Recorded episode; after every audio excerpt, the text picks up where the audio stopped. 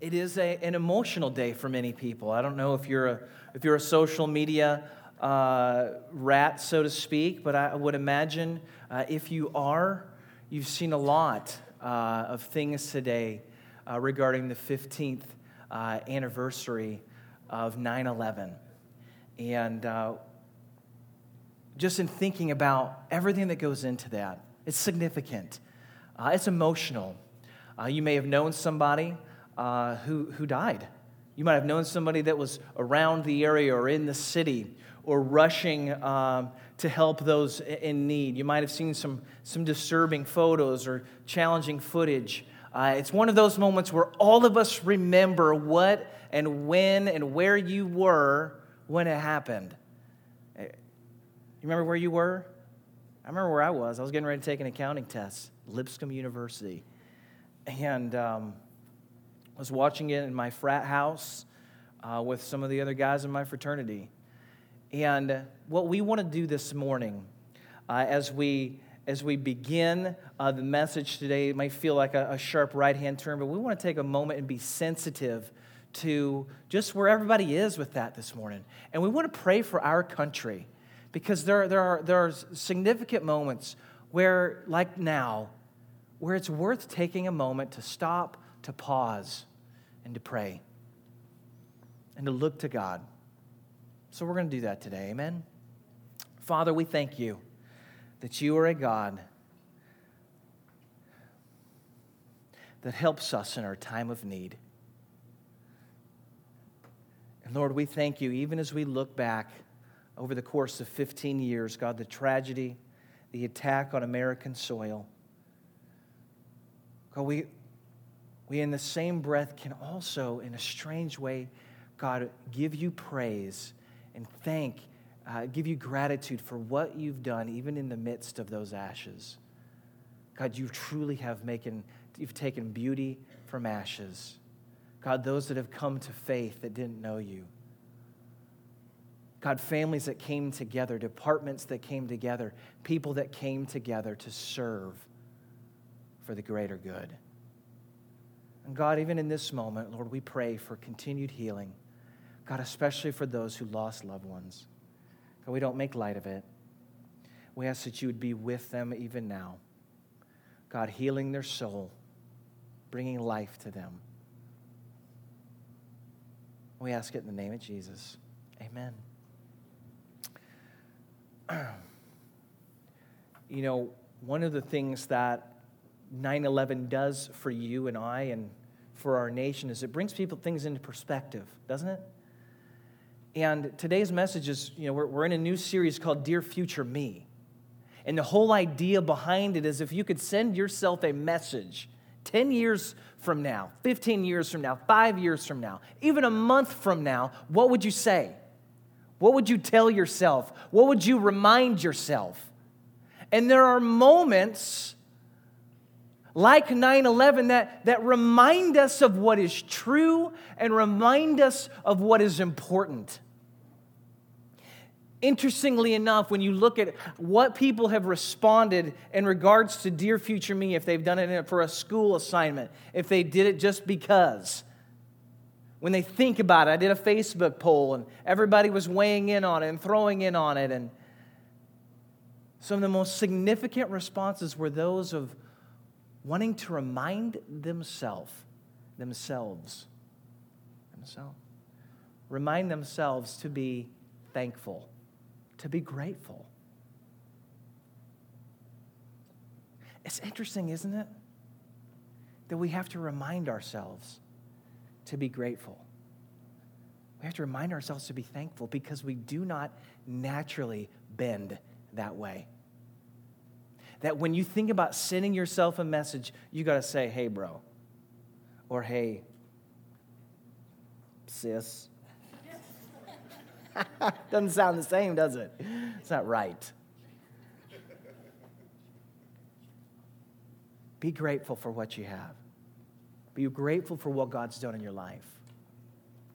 On average, the, the average American person complains about their life 20 to 30 times a day. Ouch. The total amount of time on average that you spend whining and complaining and grumbling about your life, myself included, is between eight to 10 minutes of every single day. That is spent purely doing this. Ah, life. Boo. Boo. My life. Woe is me. Amy Hubbard preached last week, and, and, and she gave the little carabiner reminder for you.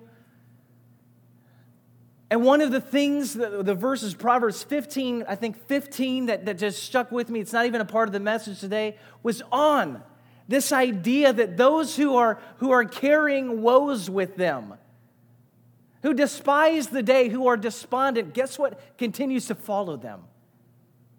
Difficult things, things to be upset about, things to be complaining about, things to be whining about, things that always feel like hardship. Always. It's amazing, isn't it? It's amazing when you find somebody that's bitter. Guess who you can find right next to him? Somebody else that's bitter. Bitter people love bitter people. But you know what? So do complaining people. And I've got to tell you, this message, it hurt me putting it together. Because to be really honest, as, as, as one of the pastors in this church, I got to be honest. I've complained too much this year. I don't like that. I've whined too much this year. I was using my phone uh, just this weekend. And, you know, I have my little banking app on it. It's amazing technology, right? And while I know it's rare for people to have an accumulation of checks these days, I had like four or five checks that needed to be deposited, and the day was busy. There was a lot going on, so I thought to myself, you know what I'm going to do? I'm going to take advantage of the gift of technology that my bank has provided me. And I'm going to mobily, mobily, I'm going to deposit. What's wrong with me today? I'm going to deposit these checks from my mobile device. It's amazing. So I had them all lined up on the kitchen table, and you know, I pushed the little feature button so that I could take pictures. And I wasn't going to have to go to the bank. I wasn't going to have to drive up to the ATM. I wasn't going to have to have any human contact at all. It was amazing. And like that, it'd be done. And sure enough, it's all lined up. The kids are away doing their thing, and I, am trying to use my phone, and it's glitching. And every time I go to take the picture, it's taking the picture too fast. And so it's blurry and unfocused and, and lopsided. And the app is telling me you're not doing a good enough job getting the checks in the spot where they're supposed to be. We cannot read your check. And by the fourth or fifth time, I was ready to have all of my bank's technology buried in the depths of the ocean for all eternity. You know what I'm talking about here. Because this little moment had the capacity to make me so frustrated, to be complaining. And here I am checking my account balance on my bank account from my phone. I cannot believe I cannot scan my checks and send them digitally to a satellite thousands of miles away to be beamed back down to my bank in record time. My life is terrible. See what I'm getting at here? Now, there are things to be legitimately frustrated about. Oh, but there are so many things that have the capacity to make us whine and complain and grumble that frankly are insignificant. Paul has something to say to us this morning. He says, he says it like this in, let's see, Philippians chapter 2. He says, Do everything without grumbling or arguing, so that you may become blameless and pure, children of God without fault in a warped and crooked generation. Then you will shine among them like stars in the sky as you hold firmly to the word of life. That sounds good. That sounds nice to shine like the stars, to not be grumbling. And as soon as this message is over, you're going to get in your car, and I guarantee in about five minutes, you're going to have something that you're going to have to make a decision about whether or not to complain or whine about. You can't agree on where to eat. Why did we even go to church today? God, are you real?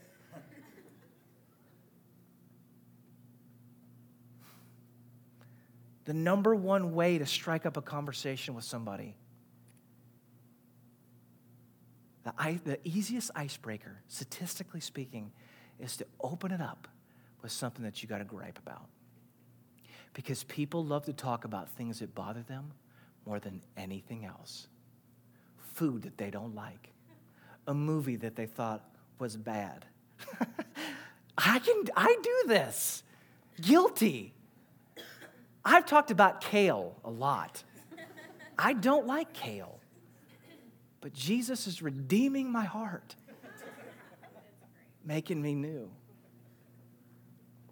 Do you see the challenge here? For us as people to not be grumblers and not be complainers and not be whiners, but to be thankful and to have hearts filled with gratitude. The shift is massive. And it's as simple as you making the decision.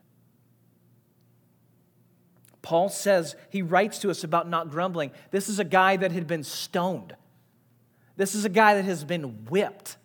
This is a guy that has been chained to a wall, put in prison, shipwrecked, bitten by snakes in pursuit of the gospel and seeing people won to faith. He's been left for dead outside of the city. He's been friendless. He's been hungry. He's been cold.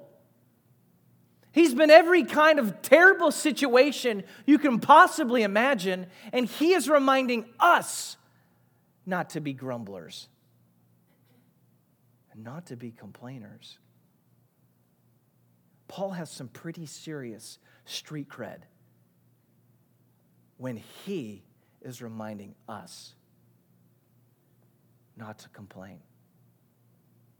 Think about the things you complain about. I'm single and I don't want to be. I'm married and I don't want to be. My kids are driving me up a wall. My job isn't paying me enough. My boss drives me crazy. My house is too small. My house is too big. My mortgage payment this, my car payment that. It's hot in here. It's too cold. The church isn't growing fast enough. God, what's wrong? Come on. These murals, these curtains, this TV that's not quite level, it's off by like an inch. Yeah, I know some of you saw that. There's a screw coming loose in the back. Praise God. There is always things. There are always things to be complaining about. And we, make, we can laugh about it. And the reason we laugh about it is because we know we are it, guilty. Every single one of us. And God doesn't find it to be a laughing matter. Even though we can laugh because we know, oh gosh, guilty is charged. God doesn't find it so. Look how he treats grumbling and complaining in Scripture. It says, Now the people complain, this is the Israelites. They complained about their hardships in the hearing of the Lord. There's your first mistake right there. And when he heard them, his anger was aroused. Then fire from the Lord burned among them and consumed some of the outskirts of the camp. It goes on and on. These people were grumbling. They, they'd been rescued from slavery. They'd been crying out to God day and night for Him to rescue them. And He sends a deliverer, and that deliverer's name is Moses. And Moses confronts Pharaoh, and the Israelites are, uh, over the course of time, they're set free, and Moses is leading them to the promised land. And things aren't as honky dory as they, they'd like them to be. And so they're, they're grumbling and complaining, and their literal complaint after asking God to move for hundreds and hundreds and hundreds of years is their complaint is God, we should have just died in Egypt. Place where we were slaves would be better off than where you've taken us now. And when Moses and Aaron begin to try to curb the people's complaints, you know what they do? They begin to rally up a mob to stone their leaders to death. Because it sure feels good to grumble, and it sure feels good to complain. And life sure was better back there, wasn't it? Even though it wasn't. And so God, in his anger, burned through the camp. Now, I have never seen God's righteous and holy fire. I don't really want to. And we see throughout Scripture even people dying at the hands of God's judgment because he dislikes complaining so much. And yet we make it a part of our daily life. So much so that when we meet somebody for the first time, it's easier to talk about something that just stinks in your life than it is to talk about God's goodness, something great, a nice pair of shoes, a nice thing that you ate, a great movie that you saw, the wins and the celebrations.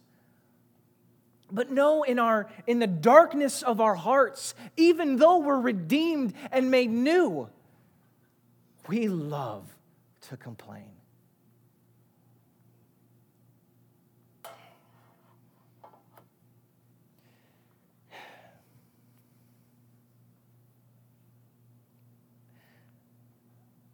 When I was pastoring our High Point Church in Orlando, there was a real ministry crisis that took place in our church. And I won't go into all the details, but, but understand it's the kind of thing that could have wrecked the whole church.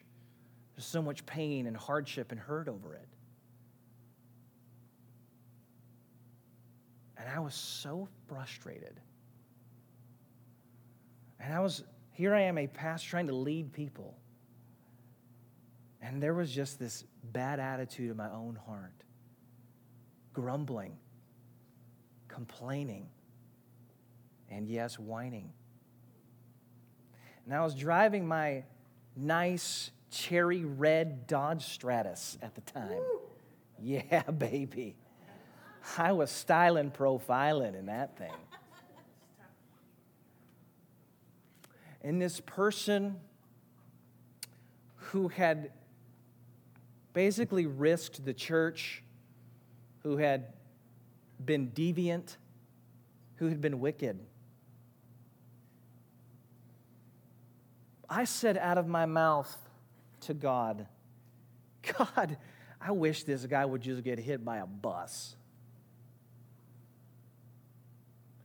And less than a minute later, I was hit by a bus. Took the front end of my car off. I got out of my car and I literally did one of these. Because in a moment, God had reminded me number one, to shut my mouth. If I'm going to call myself a Christian, that I should always be, as hard as it is at times, I should be believing the best. I should be praying for God's best. And the last thing I should be doing is just fanning the flame of negativity, of grumbling and complaining. And the last thing I should be doing is pronouncing judgment on somebody. And I didn't really mean it. I didn't want them to literally die at the hands of a bus, but it didn't matter. No sooner than the words came out of my mouth than a bus came and took the front end of my car off. And I got out and I said, Lord Jesus, I'm sorry. Thank you for sparing my life. And forgive me for grumbling against you and your people. There was a doctor that was just recently interviewed who had lots of kids, and all of them were engaged in church. This is they're you know they're they're married now. They're in their twenties. They're in their thirties. And the doctor, I forget his name, was interviewed on what and how, what did they do to raise an entire family to serve God and to love Him and to worship Him. And not only were they not dinged up, they were all engaged in different churches around the United States and, and loving God. And they didn't have much to say on what they did in their parenting skills except one thing.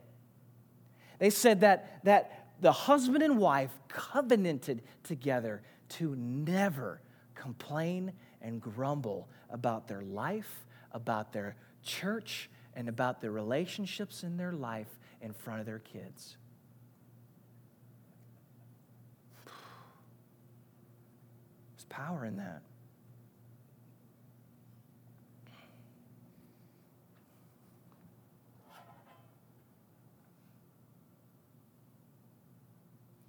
So here's my question for you. We're going to be taking communion here in just a moment. But rather than just blasting you with stop complaining, although there's truth in that too, I want to give us some action steps on becoming the kind of people who grow as men and women of God, whose words honor God and glorify God. And I realize for many of us, this is just, it's habitual. And so there's a part of this that just simply has to be broken. And you've got to learn to do different things and new things and say different things. Colossians 3 15 through 16 says, Let the peace of Christ rule in your hearts, since as members of one body you were called to peace. And be thankful. Let the message of Christ dwell among you richly as you teach and admonish one another with all wisdom through psalms, hymns, and songs from the Spirit, singing to God with gratitude in your hearts.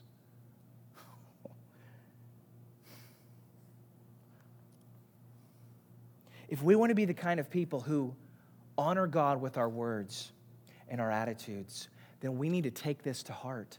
And we need to let the peace of Jesus Christ not just hang out, but rule.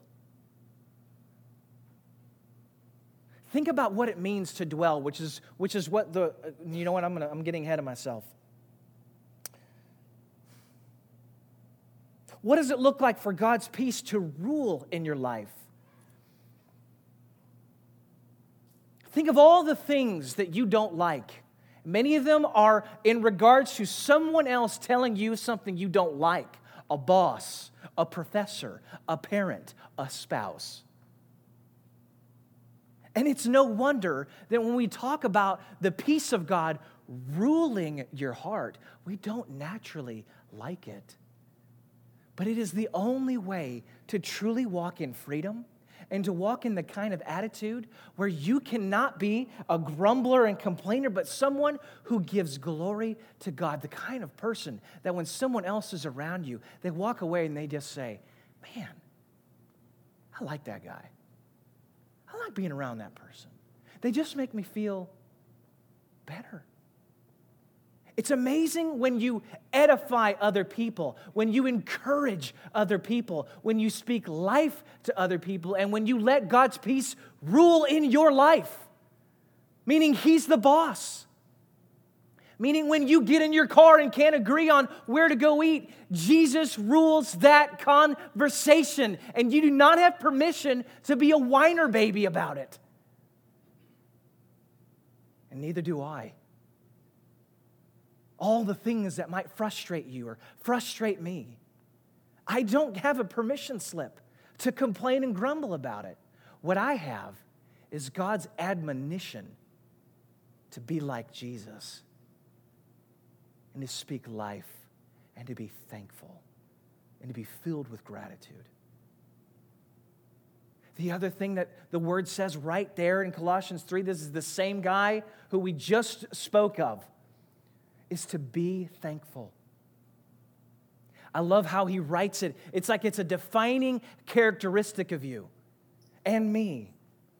There's no conditions here. This is who you are. If you follow Jesus Christ, God has defined you as someone who should be thankful. And so become that, be that. It's not an option. We can't allow our life to happen and decide whether or not we're going to be thankful in the given situation that you find yourself in. You'll find yourself grumbling and complaining if you allow life to dictate your attitude.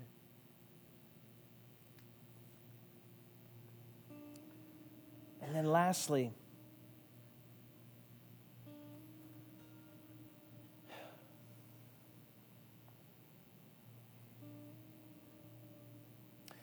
You want to be thankful?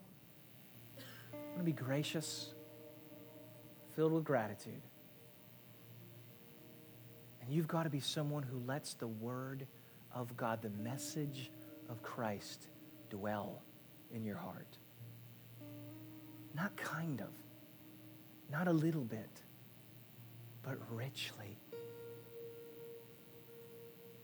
It pains me, and Wes already mentioned it once today. Telling you right now, I, I'm, I'm preaching to myself, even as I'm preaching to you.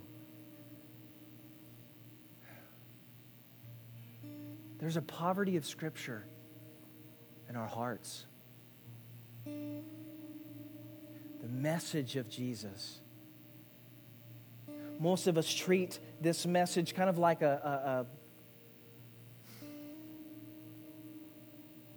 Almost like when you go to the mailbox and you grab some coupons out of it because they send the little value pack to you all the time. And you'll go through it. You might find one that you like, and every once in a while you'll save that thing and you'll put it someplace, then you can hardly remember even where you put it. And it rarely ever gets used, even when you go to the place where you need to use it. And so it just sits collecting dust.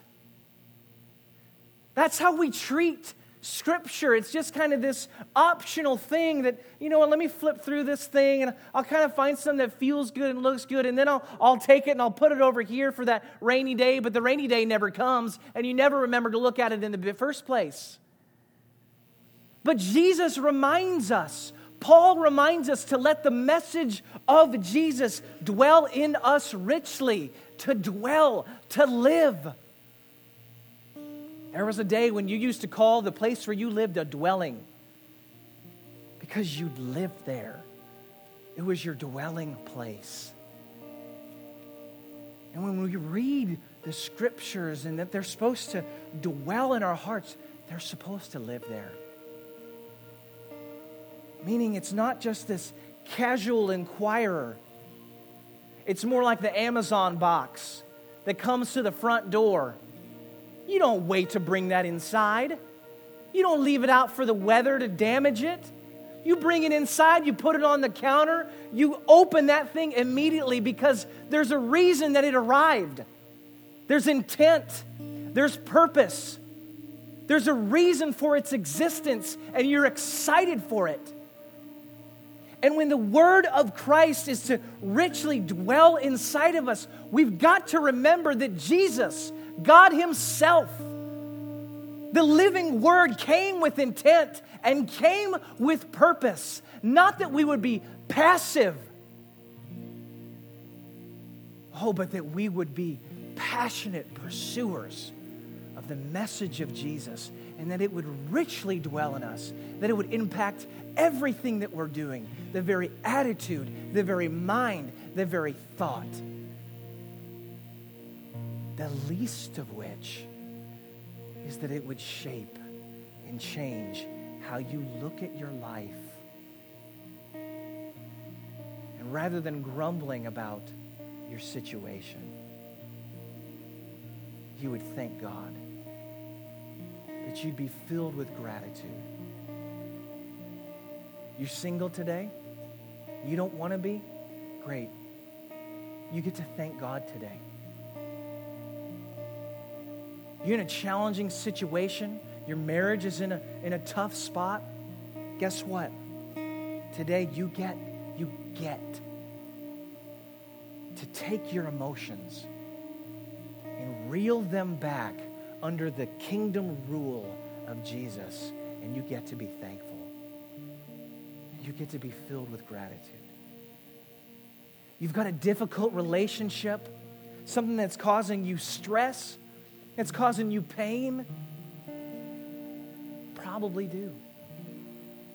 But rather than bemoaning it today, you get to count it all joy you get to be thankful in every situation and in every circumstance. That doesn't mean you're turning a blind eye to the reality of hardship in your life, but that you can thank God in the midst of it. That's the kind of people that God has called us to be.